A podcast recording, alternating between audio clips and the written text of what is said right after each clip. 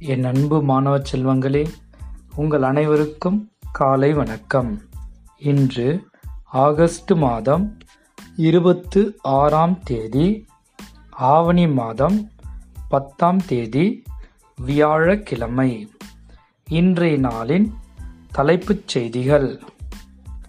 தமிழகத்தில் கொரோனாவிலிருந்து பாதிப்பை விட குணமானோரின் எண்ணிக்கை அதிகரிப்பு.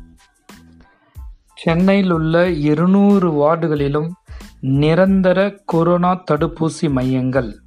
சென்னை மாநகராட்சி அறிவிப்பு.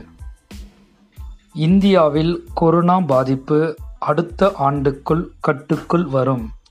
ஐநாவின் இந்திய பொதுச் செயலாளர் சௌமியா அறிவிப்பு.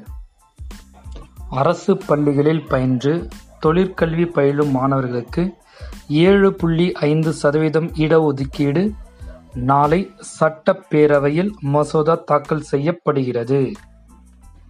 சொத்து வரி செலுத்தாதோர்களின் தகவல்களை இணையதளத்தில் வெளியிட வேண்டும். உச்சநீதிமன்றம் அறிவிப்பு.